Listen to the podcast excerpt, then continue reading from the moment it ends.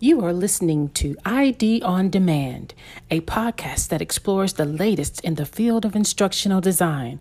I am your host, Dr. Joel Lewis Billingsley, an associate professor at the University of South Alabama.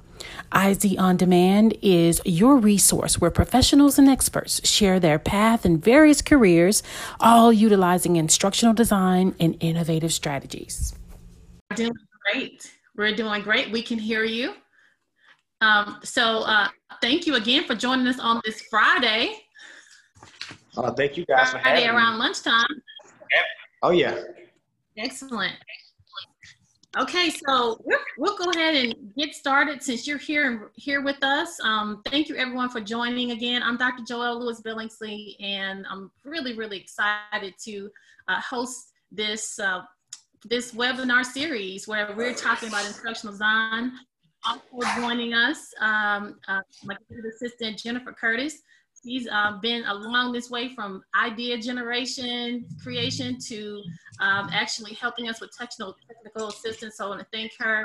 Also, um, all the faculty from South Alabama College of Education Professional Studies. Thank you so much for joining us and all this, the current students, alumni, and anyone visiting um, this program. Thank you so much for joining us. We're super excited about hearing about instructional design and hearing about the impact of the pandemic on our work and on our organizations, institutions we work with, as well as uh, learning about the future of instructional design and how experts see uh, what types of things we need to do in order to be ready for um, ready for this type of this type of constant change. So what I figure we'll do first is I'd like to uh, introduce our guest, and then we're going to hear from him on the work that he's doing uh, at the City of Mobile. So um, I am going to introduce uh, uh Terrence Smith, and he is, among other things,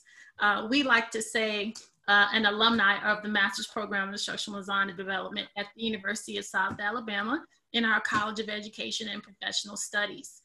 And, um, you know, part of what I'm learning about uh, Terrence as I'm continuously learning about new things he's doing, um, everything sort of builds on the next experience. Uh, he is one that is reflective uh, in his learning, uh, and he's so eager to share uh, with others. So his, his, current position is Director of Innovation uh, at the City of Mobile and he's going to tell us about that position that he's in. But I want to just give you just a few of the accolades and many awards that he has been recognized with um, since doing this work uh, with the city of Mobile, the municipality, local municipality.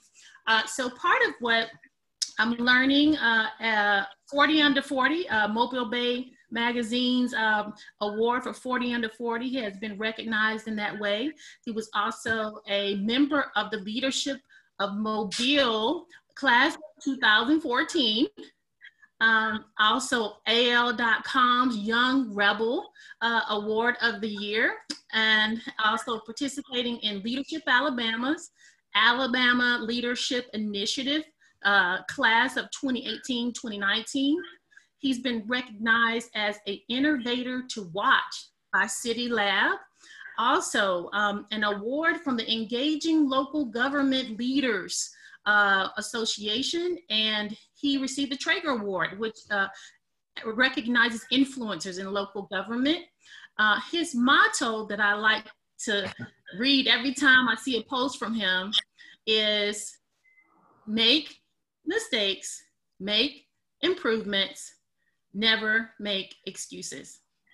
Terrence, thank you so much for joining us. We'd love to hear from you uh, as you greet all the attendees and tell us more about what you're doing. All right. Well, can you guys see me? Am I in the screen? We can see you. We all can right, see I you. I just want to make sure. So, uh, so first of all, thank you guys for having me, and uh, thanks, thanks, Dr. Joel, for for giving that introduction.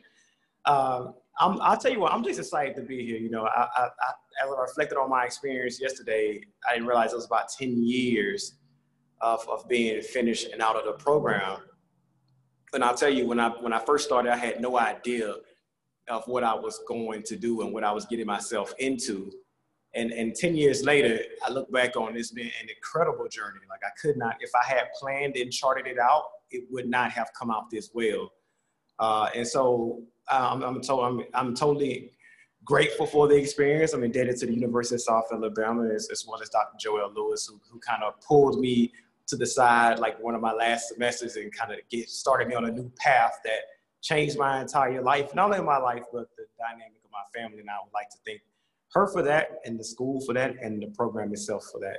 Uh, so I'm, I'm going to start off. I'm just going to tell you about what I do now for the, tell you a little bit of my history. My, my degrees in anthropology, sociology, communications, undergrad, and then a master's degree in instructional design, all from, you know, all from the University of South Alabama. Uh, I knew I wanted to help people. Uh, I did not know what that looked like. I wanted to help people and I wanted to make money. And I was told that you can't do both. You have to choose. And because I'm kind of rebellious in a way, I decided that I was going to prove that you can make money and help people and go to sleep at night. And so I sleep very well. You know, I, have done very well, and I think that you know I've helped a lot of people. And so one of the one of the things that we one of the one of the things that I started out I started out in social services, and then I moved on to uh, to uh, the housing board, and then help. Then what was that? Education, nonprofit, in the education world, and now I'm in government. And Dr. Joel is right. Every experience kind of built upon the next experience. Uh, coming, learning how to help people, learning how to work with people, learning how people learn and how they operate, which is the greatest part. I, I immediately thought when I got when I started working that everyone had that kind of thought process and thinking, how do people learn from the very beginning? Most people just think about there's a desired outcome that I want, but they're not thinking about the people that have to work with you to achieve those outcomes and the, the modes of learning and how they learn and how they operate and how the environment plays into that learning process. And so I quickly realized that, you know, it was the instructional design background that, that gave me that, that view of what was happening. And so once I realized that, I just kind of just, I just kind of expanded on that. I just took it off and started running with it. And so as I think about my job in government, so I'm the director of the innovation team, the Bloomberg funded innovation team here in the city of Mobile. It's about 38 teams from around the world.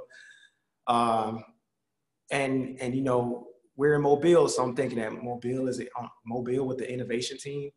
Like, how is the rest of the world going to view that? But I will tell you that it, it's been a great experience uh, just last year, we, we became innovators to watch in the city of Mobile. And that's the, like one of the top six innovators from around the world according to City Lab.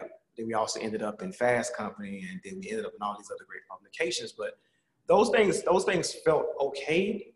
The greatest part about the job was that people who had never come to the government were now coming to the government to receive services or to give feedback.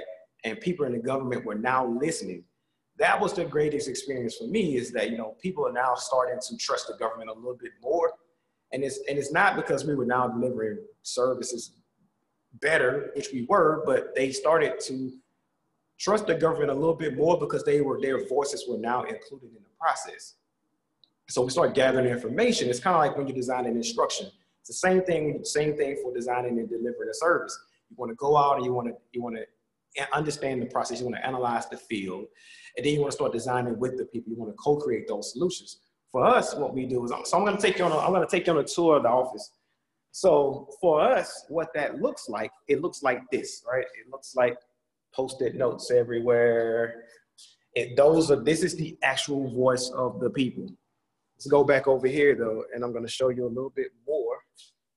This is also the actual voice of the people. So we take those post-it notes and we we uh digitize them.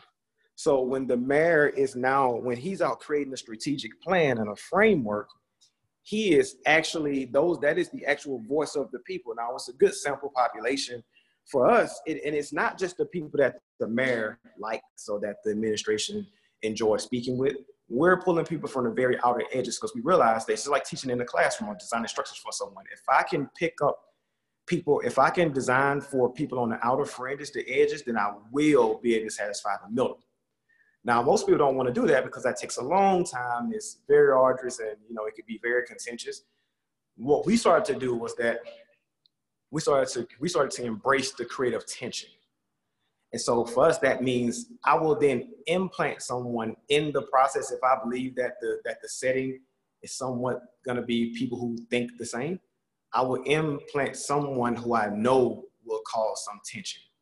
And because of that tension exists, people they they become very like they become very like iffy on the front end. So there's it's like they feel the danger.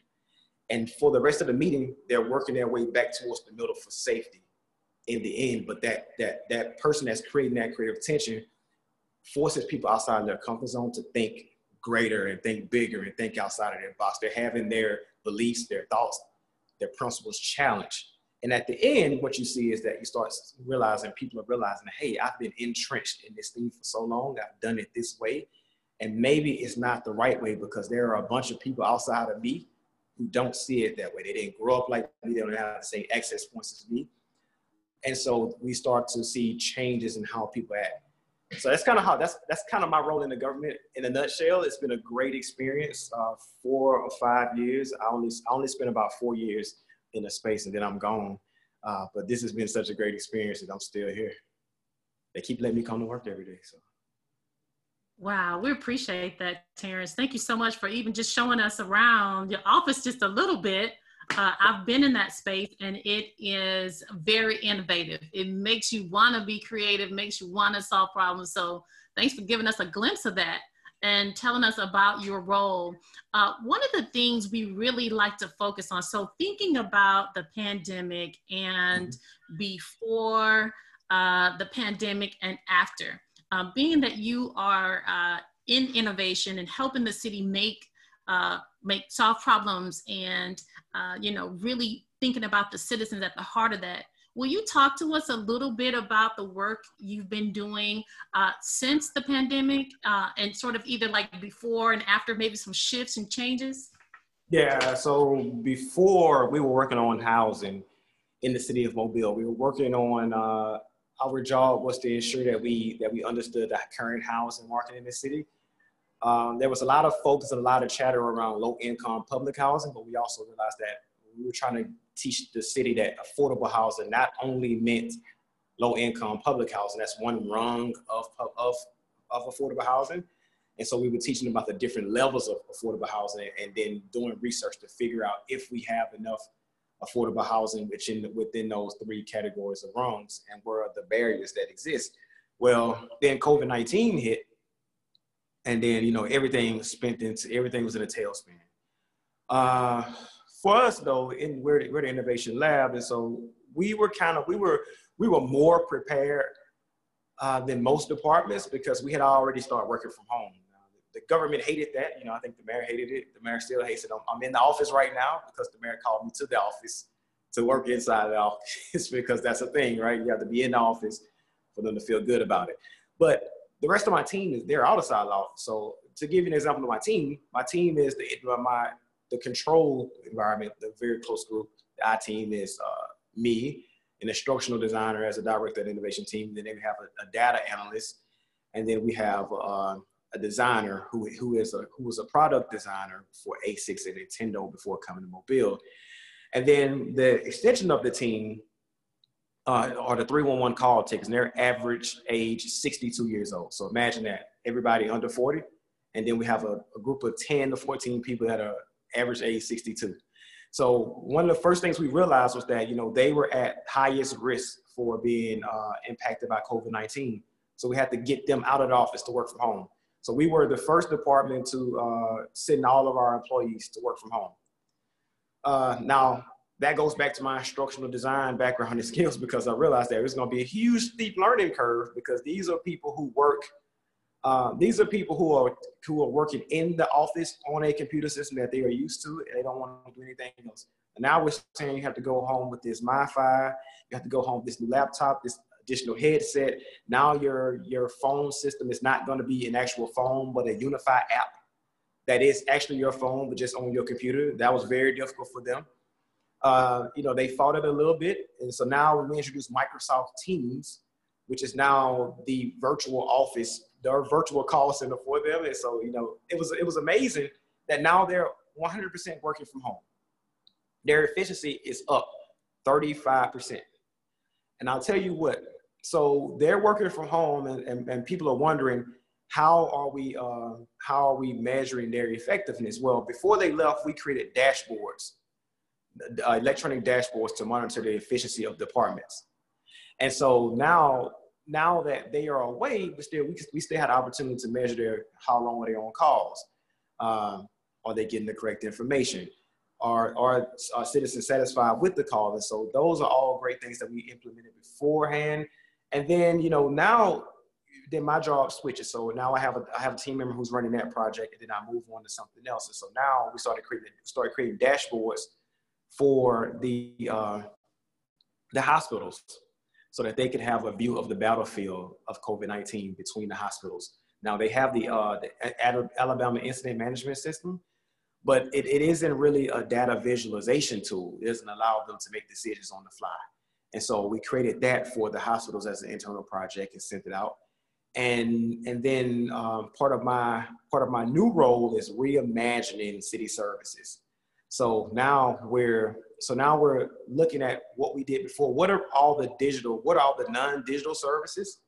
And then what are the current digital services? And then how can we increase the number of, of digital services within the city of mobile so that we can increase decrease the physical touches to decrease uh, the transmission of COVID-19 or any subsequent viruses that may come after COVID-19. But in doing that, we also also realized that if we're going to reimagine city services, we have to be very intentional and very careful. And so now, you know, there it's great to implement all of these new automation services and all of these technologies. But what happens is that when we when we're working so fast, we implement these new technologies and new systems. What you forget is that you're automating activities you're not changing the system. You are just automating activities. And so once you once you uh, automate those activities without changing the system, you're really seeing your system into chaos. So you have traditional traditional uh, practices with non-traditional with non-traditional uh, activities.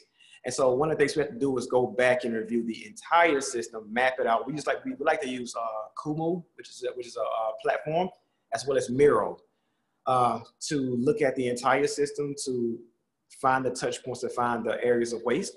And so that's where we are currently with the uh, with the system. So that has been very interesting to get people who are very interested to a system to now see that that the change is needed. And one the one thing that helped us, the one thing that helped us a lot was that it was very hard to get people to change until they see something directly impacting them. So before we tried to say, hey, let's move this process, let's move all your most of your processes online so that citizens don't have to drive and park and come up. And nobody really wanted to do that. But now there's a threat that you may get COVID-19 from interacting with people face to face. Now everyone's like, let's move everything online. It's like great. So never let a good crisis go to waste. And, and that that is that is how that happened. Wow, Terrence, you reviewed like some really major initiatives that you've been able to put in place in this very short period of time. I'm going to move to a couple questions, but then we may be able to get back to some of those major initiatives. So, Jaqualius wants to know how do you think that the COVID 19 will change the workforce um, once everything passes over? So I, I, think I think it's going to change. I think it's going to change tremendously, and, and, not just you know not just for the short term because we we cities cities and academic institutions and just the departments all around and whole industries, they have they have had to implement new strategies. We've lost a ton of money and lost a ton of revenue, and people are fearful now that you know we've been so now we've invested in all of these different uh, services and, and technologies that now we're, we are for now forever going to be changed by that. We're going to have to start using those technologies, and I think that now is the great it's a great point to start thinking about how we remove the non-necessary, the non-essential physical touch points, but while still maintaining that level of uh, connection. Because if we start implementing all these different technologies without having the connection that makes us all great, then we really, really have done ourselves a great disservice. And so I think that right now it's a great time for anyone in a creative field, anyone that's in a design field, um, to start start creating, start designing, start reimagining, start sharing, start doing it. And I think a lot of times what I've learned from designers is that they're they're kind of fearful to share. You know, it takes a lot of vulnerability to go into a room of people who have been doing things one way without being uh, without being offended that we're trying to change the way they do their work. Most what I realized that most people they're afraid of they're not they're not afraid of changing the system. They're afraid of losing what they have. They, they all of their capital, all of their knowledge is based in the old processes. And so, how then do we take that fear and alleviate that by saying, hey, yes, things are going to change, but then this is what you're going to gain. Now, that's also easier said than done because what I've realized is that even with my own staff, they were reluctant to change because the old system was how they got their uh, their raises through the uh, through the personnel board. And so now I have to take all the new processes uh, and make it just as easy for them to move through and get their and also get their raises and all the PD PD points that they need for their own mobility. And so, you know, those are things that they can't and won't tell you because they don't fully understand that. But they just know that if I lose what I know, I'm going to be thrust into a new world and I might lose everything I had. So we have to account for that. Wow, that that that sounds like that's so insightful. You know that you're taking time to really think about the the challenges that are happening with your workforce, the challenges that are happening within the systems, and that just kind of helps us sort of think about like how we should be thinking about these things as it relates to people, as it relates to systems, and these different levels that help us be able to reflect in that way. Um, Aneta talk, talks about a little bit about Forbes, a Forbes article that talks about the increase of digitalization and accessibility um, that you kind of lent, you know, kind of had some thoughts about. Um, also, Xinhua is saying wants to know what skills are critical for our instructional design graduates um, when they're looking for a job, sort of right now. So, so I'll tell you what. What I what, what I currently hire for right now is uh, people who can listen and people who are adaptable. So I, I want and and, I, and people who have critical thinking, higher order thinking skills. I'm looking for the higher order thinking skills. I'm looking for someone who has empathy. I'm looking for someone who is flexible. Because I think with those, because the world changes so fast, if I only hire for their degree and what they did in college, that doesn't really transfer into like this world because what you learned three weeks ago or three years ago may not be relevant today. So you're going to always have to be in the mode of changing and being flexible. I would also say that one of the most uh, important skills for us too is uh, is uh, what is it? Statistics. I would have never said that 10 years ago, but I'm going to tell you, right, being able to understand data, analyze data, and, and spreadsheets, and that is very, very important. If not, you're, you're at the mercy of someone else who can do that. And we have to, and I, what I've learned is that everything that is created is created with the bias of the creator. And so in order for me to understand what is really being displayed, even even data visual, even data, I will tell you. So I'm going to tell you one of these things. We were looking at the data for COVID nineteen. He started seeing these numbers come in, and I was like, well, that doesn't really. Those numbers they don't really reflect what we're seeing and what we're feeling and the moves that are being taken at the county level. So we dug deeper, and then we found out that oh, it's because at a certain level it's being filtered uh, through through maybe through the health department, and they're saying, "Hey, look, the, they said the hospitals only count uh, the hospitals only count the numbers of people who tested positive and are admitted to the hospital." So I was like, "Whoa, that's like only ten percent of the people that we know that are going to test positive. So what happens with everyone else?" And so you start to realize that, but I would have not known that though if I had not thrust myself into data analytics and statistics to start really fully understanding. But those skills alone, without the empathy, without understanding what people really want, and then to be able to visualize it in a way that people want and need to see it from their three different learning styles. Because you know, a lot of times we forget that there are three different learning styles and have to please have to please people from all of the learning styles in a very simple format. It's almost like the Apple format. If people people want something that they can pick up today, understand, and go with not something that they have to study for five or six years. That's for us as the experts. That's awesome. Um, Paige has a, question that kind of going back to your creative tension. Have mm-hmm. you ever heard, uh, had a time when um, that creative tension went awry? Uh, so how do you, you know, really navigate that? Uh, and also thinking about um, never, never let a good crisis go to waste. We'd love to hear your thoughts a little bit more on that as well. Uh, so I so so I, I, take the last take the last one first. Never let a good crisis go to waste. Uh, because I, I, say that because you know people when people are fear can be an, it, it can be an enabler or it can be a disabler. And so when people are when people like I'm fearful, I don't want to lose this, I want to do that, they're not gonna do anything. But also like so we when when this COVID-19 hit, we have been telling departments for the longest that you need to go digital, you need to start doing this, you need to be more customer centric, you need to be this, you need to be that. And no one wanted to listen. So here I am with three years worth of plans that they can implement today to make themselves better. And they, they just wouldn't do it because there was no real threat to them. Then COVID-19 hit and it is an equalizer. It is a threat to everybody. And now they're like, whoa, we need to go digital. But what if I had forgotten that, forgotten that plan or I was too salty or sour to say, hey, look, I'm going to take advantage of this opportunity. So I said, let's take advantage of this opportunity. We took all those plans out, we gave them back to them, presented to them in a different way. And then next thing you know, they're implementing these plans. So now people are looking like, well, Terrence and his team, they're amazing. These guys are great because they had all these, they, they implemented this stuff on the fly. It's like, no, these are plans that are three years old. So when I, so we, because we were operating in, so there's three different kinds of this hindsight, insight, and foresight. People say hindsight is 2020, where it is because you can look back and you can see what happened. Like, but you have to be able to forecast what's going to happen ahead of time. Some people can can can utilize insight, but then the foresight to be to look ahead and predict it only comes from um, being able to understand qualitative data and qualitative data and trends, and then be able to make an educated guess of where things are going to go. And so uh, that's that's where I go with, with my uh, never let a good crisis go to waste. And then my creative tension. Uh, I tell you what, so very few times do the creative tension go uh, go awry and go crazy. One because we're very intentional, so we would never create, we would never have a session with people without understanding the people. And so long before the people come into the office, we've done our research on them. We've, we've, we've, we've gathered information on how they operate individually and both collectively as a group.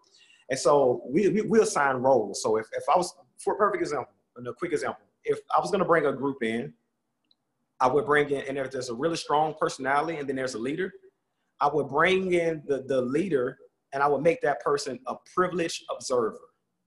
Why do I say privileged observer? Because that person is privileged to be in the room, to have the ability to make the decisions about what is being said, but also the privilege to be able to sit in the room and hear all of the, the, the, the feedback from the people that they're managing. And then I'm gonna take, then I'm gonna take the facilitator. And the facilitator is the only leader in the room. He is the owner of, he is the owner of that thing. But we have to teach him what being an owner is. The owner is not being in control. Being an owner means I am accountable for what goes into it and what comes out of it. So that person, that's his role. And then everyone else, they are prohibited from talking to each other. They only have their sticky note and they have to put down, they can put down as many words they want to, but on that sticky note. So when you realize that, you can start seeing the tension of who wants to control and who wants to kind of be, who kind of wants to fall back. But when everybody has the opportunity to put their notes on the board at the same time, you really start to see the difference and that that person that's creating that tension, his notes are far different from anyone else. And then from that first initial, uh, that first initial note, you have all these other different notes coming out because now people realize that they can be vulnerable and open.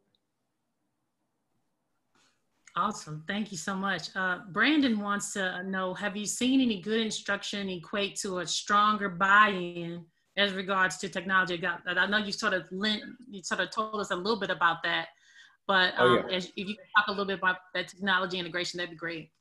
Oh yeah, so for, so for sure. I mean, the, the easier pe- the easier it is for people to understand, the more they're willing to adopt it. What I what I realize is that most people they don't want people we, we can we can say hey nobody wants. there's no there are no dumb questions people don't feel like that people feel like you know i i want to be especially if it's a bunch of other people talking really high level language and they're really smart in the room nobody wants to go and ask the question what does that mean everybody everybody has one of those moments where they say oh, i don't know what that means well we've the things that that we've been able to really get adopted really fast are the things that we design really really well really uh, so we might we may design it all the way out, and then we bring in people that are really close to us to test it out.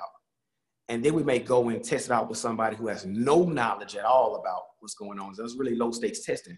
Because if, if it works, if it doesn't work, you know, whatever. And then we go back, and by the time, if I'm doing a, doing a project with, with Joel, I've tested it 40 times before I brought it to us, 40 different iterations.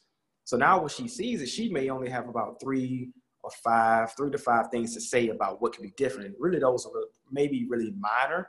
But if she says something that is totally different from these other people that have brought in, then I realize that we haven't done our due diligence on our research. And so I like to say utilize white space. Uh, don't get really fancy with something.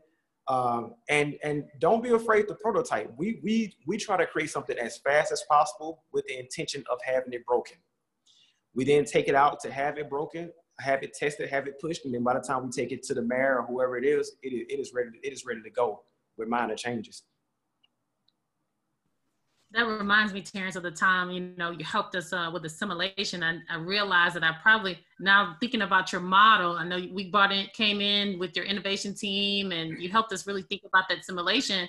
And as we're sort of thinking about it, we've had some other times to really try it out, and it's gotten better every time. But I really yeah. love your model of you know really just being able to put that prototype out and being able to think about you know and actually trying it out multiple multiple times as many times as possible so I think yeah. that'll be something we continue to do to try to make sure that the next time it's implemented, it's um, even better than it was before, and probably like you know just keep progressing.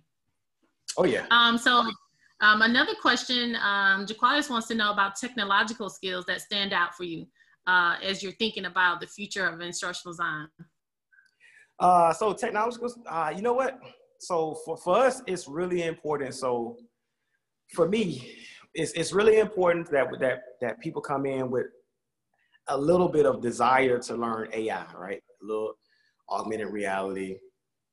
Uh, so a lot of uh, a lot of the tools. So we we use a lot of uh, we use a lot of voice transcription tools. Um, the Adobe Office suite is very important. You don't have to be an expert, but it is very important to know uh, some Adobe and then uh, skills that are really, really, really attractive to employers or uh, Microsoft Power BI or Tableau or any of those data visualization tools. Well, along with, if you have your instructional design skills along with that, but then video editing. So the, the video editing for instruction, that, that could be, that would be very important. And very few uh, very few offices or departments have any understanding of what that means. They'll create a PowerPoint presentation and put it out in a second, uh, and, then realize that none of their principles or none of their instructions being adopted because that's not how people learn anymore.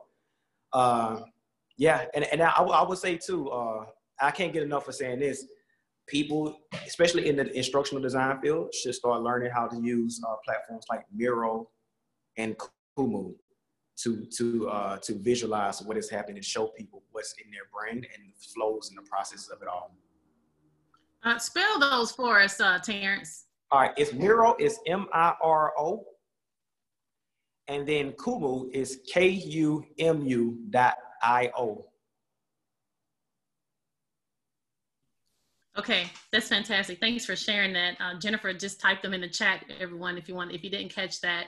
Uh, we appreciate that. That's fantastic. That really gives us an overview of sort of these technology skills that we need to be thinking about moving into the future.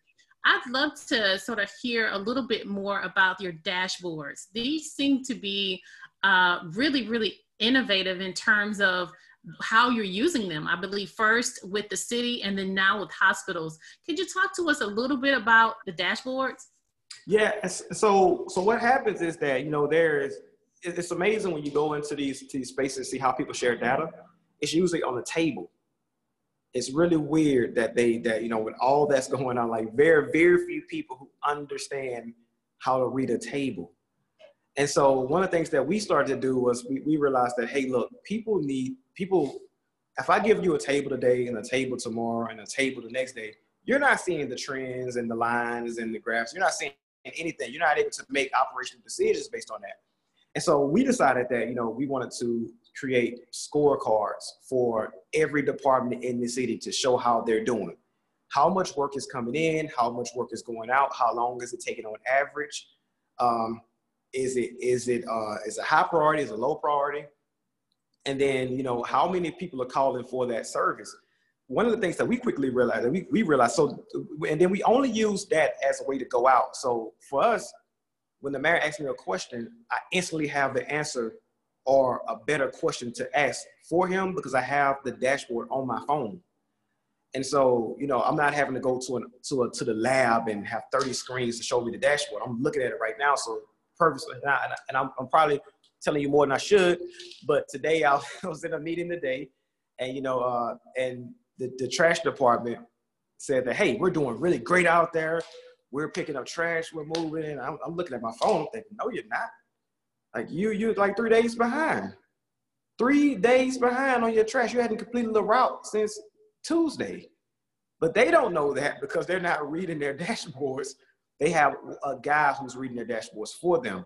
And so one of the things that we started doing was like, how do I then reach the guy who has a high school diploma, make it easy enough for him to understand that he can read it while he's on, while he's in the truck. So one of the things that we started to do was we started to use another platform, it's uh, Monday.com. So Monday.com is really a workflow. It's like a project management system, but we started using it for workflow, and it has a back, it has a back, uh, has a back end, a dashboard system that, that they're using out there in the field, which is really amazing for them. Now for us in our in our scorecards, we just wanted to be able to take it visualize the data for everyone to make it easy for everyone at every level. So the mayor and the executive team, they get a very large overview of everything in the city. And then as it goes down to uh, senior director and then director and then manager, becomes a very smaller view that so that they know exactly what they're doing. One example, what happens is it doesn't give you the answers, but it helps you ask better questions. So we realized that there were a bunch of uh, calls for trash, trash not being picked up. I think, and then so so somebody said, well, well, all I have to do is go to the website we go to the website, there's about 1,500 calls for services for trash. They go to the website, 40,000 clicks on the website in a one month time span for people trying to figure out how to, uh, for people trying to figure out how to, uh, people trying to figure out how to get their trash picked up. And we quickly realized that the issue was that was asked a better question. We got on the trucks ourselves and with our dashboard and realized that it wasn't that, you know, these guys weren't doing a great job it's that they were going above and beyond without communicating that to citizens. So they would finish their route early sometimes, and then they would go ahead and start picking up the next neighborhood. And so when neighbors see that their trash is being picked up in their neighborhood, this is not the garbage cans, the, the actual big trash with the arm. So they realize that their trash is being picked up. They start freaking out. They start calling the mayor's office, start complaining. And these guys are now complaining because they're saying we're trying to do them a service by picking it up ahead of time. And we quickly was like, hey, let's let's do let's just do a better job of communicating. That's what that shows. Now the hospital dashboard was very different because the hospitals they all put in their information into the AIM system, but they had no purview into what other hospitals were doing. So these are all competing entities. But but when we have something that's an equalized like the COVID virus, where it's a threat to our ventilators and our bed population, we need to see who has what availables. Because if I'm mobile infirmary I have 49% of the COVID patients coming to me, I need to know who else out there can handle this load. Who else has an abundance of supplies if I if my supplies are dwindling down? Who can I call on for extra supplies and for help? And so that's what those dashboards did uh, for the hospitals. These are excellent examples and really kind of bring home your your the way you're thinking around system design and how you're thinking innovatively about solving these solving these problems. Um, um, Deborah, uh, who's uh, sort of moved from Washington State and is now uh, in Alabama, she's in finishing up her master's program. Uh, and, and, so she talked a little bit about in the chat that, you know, in terms of like people moving uh, in this area, she saw many movers uh, on the road. And so do you see many differences in the way communities are addressing this COVID or even designers are addressing this across different geographical areas? Oh yeah. So I tell you what. So we, we get a chance to see it a lot because we're in the Bloomberg network. So of course, uh, cities all around the world, and we, we have those calls once a week with with them. Uh, I find that I find that cities that cities that have a transient population and have a lot of transplants, they are dealing with this issue so much better. Um, versus cities that have that have like a stagnant population and we got the same people we do the things same way we're traditional they're having a very difficult time with moving because this requires a lot of collaboration. It requires a lot of sharing. It requires a lot of trust and vulnerability, which a lot of uh, a lot of a lot of people that are in charge of dealing with their part are unwilling to embrace that. And and those are also things that you can't just start embracing in the middle of a crisis. You have to kind of have those skills and, and abilities before this happens. Uh, for a perfect example, Seattle was having a very rough time in the very beginning. They were getting slammed Well, their mayor was great and and their the, the, schools around them and Microsoft helped them out. So you saw seeing this this this great collaboration, which their their curve was was starts starts to flatten out well before anybody else's. And then you go to California, you look at what's happening in California with LA, and you say, well, this should be this is gonna be a disaster out there. But they're doing much better than than some of us. And but that but that is because they they they were already in the habit of sharing. They were already in the habit of having empathy. They were already in the habit of capturing data to understand. Uh, so that we need to look at data. Uh, we need to collect data for demographics, for uh, for for. Then we need to look at ages, and we need to look at special populations, and we need and we shouldn't be afraid to share that. Well, if you come to a place like Alabama, well, we're where we're not really good at capturing data which means that we're reluctant to share. So we're not sharing because we are afraid of you seeing the truth. In Alabama, people are afraid to share because they don't have anything. They're they're not doing a great job in, in collecting data, and that is because all the people who come here that learn data visualization and statistics, where are they going? They're going out west. They're going to the east. They're going up north. They're not staying here, and so we, we have that that lack of talent here in in in the south and that is not just Mobile, it's, it's Birmingham and Montgomery and even Huntsville. That's a that's a very keen observation. I mean, we knew I knew that there would be some differences, but I I don't think I've quite heard it, um, you know, sort of said that way. So thank you for sharing that. Um, so as we're thinking about uh, the future of instructional design and mm-hmm. moving forward, uh, what are your thoughts about, uh, as instructional designers, as a human performance improvement specialist, as all the different titles that we, you know, really have across organizations, institutions, and um, different entities? What do we need to be thinking about as the future of the field? So I think I think about I, I say what I'm thinking about personally. I'm thinking about personally is you know how then do we how then do we get out and ahead of of the current state. So, you know, we realize that I look at it that there is a current state and then there's a future state. And in between the current and the future state, there are challenge areas. And I break those challenge areas out into anchors and rockets. The anchors are the things that are that are pulling us back down towards the status quo. And the rockets are the are the things that we can accept as challenges that will propel us to a more bolder future path. Um, I think I think for us is to to also not get caught up in our titles. So you know, a lot of times we're like, I'm an instructional designer. I design instruction. No, your job is to help people move systems, rethink service service delivery. I am not just an instructional designer. I'm not just a technologist because when I once I when I realized that once I got in moving to my career path and then I started doing all this traveling that people were just designers like instructional designers, product designers, research designers. They're just, we're just designers and we're all trying to do the same thing, which then opens up your mind to so many other types of skills and so many other avenues. So when, when I think about, I was with some notes. I started out, one of my favorite models uh, in school was the ADDIE model because it's very simple, right? Analyze, design, develop, implement, evaluate. Can't get easier than that. And then the way the Wiggins and McTighe model was the backwards thinking model, thinking about where I want to be first and then how do I work back from that. Well, then when I entered the world of design thinking and moving out through places like IDEO and uh, and uh, and Solve Next with the Think Wrong book, I started realizing that you know there's another path to innovation. So now the model that we use it, it starts with understanding the problem, which is framing the reframing the problem and then reframing the problem. Um, then generating and testing the ideas and then develop initiatives.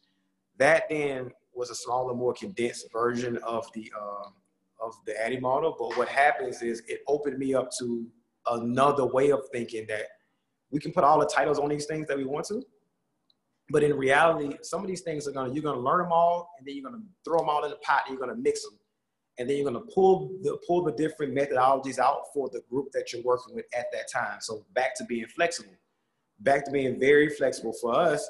You know, for us, what what happened? It it ended up being like we started realizing that people weren't getting this. We were using high level language. Then I realized we got to use very low level language.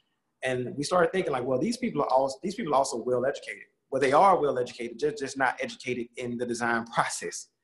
And so then, if our job is to deliver this thing where they could, where they then can take it and run with it very fast, have to speak in the language that they understand, very concise, very clean, very clear, very visual. Um, and so I think that is that is where we should be as as designers. I, for me, I, I, just let the whole title of instructional designer go because I start thinking, am I really designing instruction? And I thought about today on my way here. I am designing instruction just in very different ways. So, perfect. One example: take what you have, start where you are, take what you have, use what you have. So one day we wanted we wanted to be able to show the process of learning in reverse.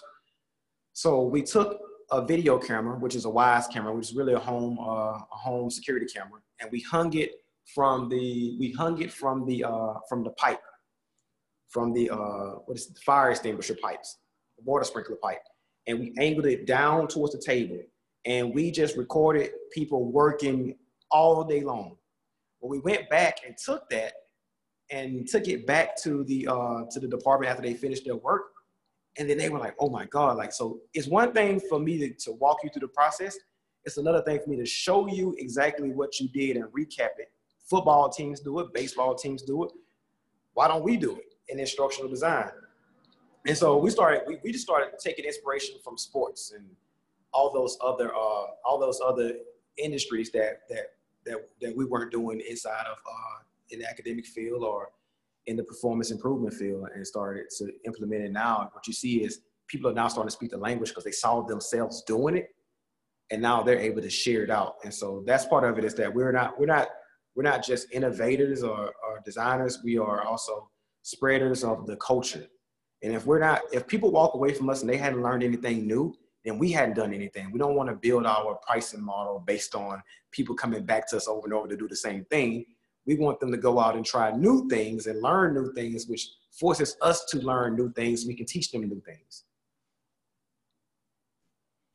You're giving us so much to think about, uh, Terrence, as it relates to the role that we have wherever we are. So broadening that and also thinking about like not really necessarily characterizing it. You know, part of what we and I, I, think for myself, I, I, a lot of times I'm thinking like, what am I? What am I doing? You know, so these roles, these labels mean a lot for you know yeah. for various reasons and how we move forward. And I hear you saying like let's let's move away from that and let's broaden how we can contribute to wherever we are right and then broadening that based on what we're now what we know what we're learning and what we foresee in terms of challenges I think that's fantastic in terms of thinking about how we move forward as the, in, in the future. Um, Dorothy has a question about um, the obstacle around uh, keeping uh, talent. Uh, how do we as communities and entities, organizations keep talent? And then um, we may have time for one more question, but after that, we'll begin to wrap up our discussion. So I, I'll tell you what, so one of my, one of what I do to, what I do, I, I think it's very important to keep talent is to you know, the, the systems themselves. So I'm, I'm a very big, I'm a very big uh, studier of and a fan of just systems thinking. And so when we, we start thinking about, you know, the, we're we're losing all these these kids, right? So I started myself. I just started going to the campuses and start trying to find these kids that are doing great work early on. And I want them to know you belong here. Why do I know you belong here? Because I'm here. And I'm totally invested in being here. And so then I started figuring out what do these kids, when these kids graduate, these people move on to something else, what do they desire in a in a field, in a working environment? And so then I have to come back and start thinking, how can I change this environment to fit what they want, but to also keep the culture that we have to to please the current staff. And so if perfect example, if we're gonna do paper and pencil for everything, and we're going to be requiring people to come to meetings face to face all day long. We're not going to adapt. We're going to uh, attract young people, not even just young people, but creative people. We're gonna lose all those creatives, and they're gonna do go somewhere else and do something else. And so then we start thinking about, you know, how can we, how can we create the environment that they really want? And so one thing that one thing that we start to do here is that like I, I have a guy who came back to Mobile. He went to New York and and and, and uh, worked in Harlem, and then he went over to San Diego. Now he's in Mobile. He's never going anywhere else. He's here. But what is that? I also let that I also allowed that guy to work from home. That guy, that guy will put in about 11 hours of work from home in the office because he's he has ADD. He's not gonna do that much work in the office because there's too much too much stimulus going on. He's he's overstimulated. Um, but then we have another guy who who needs to be inside the office, but he also needs a lot of quiet when he's working. And so we create that environment for them. I'll take I'll take you another another quick tour. So this is the office. So we create we we designed our office to fit those skill sets, to fit the desire. So here it is right now, and then I'll take you on another little journey. Every space has its has its it's really own its own signature for somebody who's doing something. I'll take you a little further to the back. And so this is our war room. This is where our designer hangs out as you can see all of the notes. So this is some of our data that we're pulling. You start to see all of this stuff. And so we realized that we had to create different spaces to fit the needs of different people. If, if we just created it with Terrence in mind, then it was never going to work. We have to fit the different needs and, and thoughts. And I'll show you something else. This is another room. And this is where we, this is where, so we shift even though it's a small space, we shift all our different, we shift to do frame. And then it helps to, for us, you know, I realized that it was very important. Some, for some reason, when I got here, I guess I looked different. So people's like, you know, this guy, we need to put him on the front of everything. We need to put him on magazines and everything. And so I said, you know, that's great, but I do have a team. And so what I started doing, I started sharing the love because I, I didn't want to have all these awards and accolades and not have my team with those awards and accolades as well. And so now you have individual accolades and you have group accolades. And most people are like, well, you got to be humble. You got to be, you got to have some level of humility. Yes, you do have to do that. But this is a world of social media. So those people don't need to be attached to Terrence or the city of Mobile forever. They need to have their own accolades and their own skills, their own ability. One other example I'm going to show you. And this is definitely from my from my level of design, instructional design thinking, and thinking about how we collaborate and how we cut down on inefficiencies. That room right there straight ahead, that was the director's office. I changed that into a small conference room. I sit right here. Everybody that works for us sit in this room. So when I became a director, I decided that, hey, we have a lot of inefficiencies in our flow. We only got eight hours in a day. We need to get as much work done in that eight hours as possible. Part of my day is spent in meetings and staff meetings and all this other stuff. And I said, well, let's do this. Let's let's cut staff meetings out. Let's sit in one space so we now they it takes a level of, a level of vulnerability. So now they see everybody as equals. They could with three teams, three members, they could vote me out of something if they wanted to. That's how confident I am in their skills and their ability. So they are also we have to give them opportunities to become leaders. My time, everything I do is about getting them to uh, getting them to learn something that they didn't know before. So my designer, he was never a talker. My, so he had ADHD. He, he he's he's really reserved. He's really and he's really introvert every chance I got, I put him in front of people, had him talk. He couldn't do a three to five minute speech. Now this guy is doing three to four hour workshops all around the world. And so that I think that is how you keep young people. So it's not really just about the space, but about the feeling and the thought. And what are we going to do to keep these people? What do they? What could what could they have in Atlanta or New York or Seattle that I don't have here? How do I get that here? within my budget. A lot of times it's not in the budget, it's about the mindset. This is fantastic, Terrence. I mean, thank you so much. I mean, you've given us so many things to think about. I mean, from from changing our culture, from adapting the environment to meeting the needs of our team, elevating our team, really thinking about technology, thinking ahead while we're in crisis. I mean, so many different things and notes that I took while we were while you were talking with us. Um, this has been extremely helpful. And I just must say, as a faculty member in instructional design and development, uh, thank you so much for being a, an alumni of our program. You know, you are doing such innovative work. Uh, we would love to be able to see how we can support with, um, you know, students maybe doing internship with oh, you uh, in your at your at your office. Um, uh, he, we have some people already. Do you need an intern? We hear that already. So maybe we, will be in contact about uh, the best way to do that and what you may need some assistance with. But thank you so much for sharing your expertise with us uh, and giving us an opportunity to ask you questions. And uh, I'll make sure that um, uh, we pass on that internship. We talk about that internship real soon, possibly if you have some need. And yeah. I hear everyone in the chat saying thank you and uh, thank you guys. appreciate so much for being I'll with us. Um, and, and I will tell you what, thank you guys for all that you do. I'll tell you what, I couldn't, I would not be here had it not been for the University of South Alabama and, and you for, for pulling me off, pulling me to the side that, that day. And I, I tell everybody that, you know, I, I tell you all the time, we, we talk about teachers and the, the, impact of teachers, but we don't really give really good teachers the, the, the, uh, the accolades that they're due because I mean, without really good people, there's someone, some, someone somewhere who's created something, have done something, had a good teacher, somebody who cared about them. And I think that that is what we all should be doing in our uh, in our fields and wherever we go, wherever we work. Recognize the next young person coming up, not as a threat, but as a, as a, as a valuable resource one day, and someone who has a lot of potential. We just need to turn that into something. And I know that I was probably not the not the easiest person to help mold and turn into something, but you guys, you did it. So thank you so much.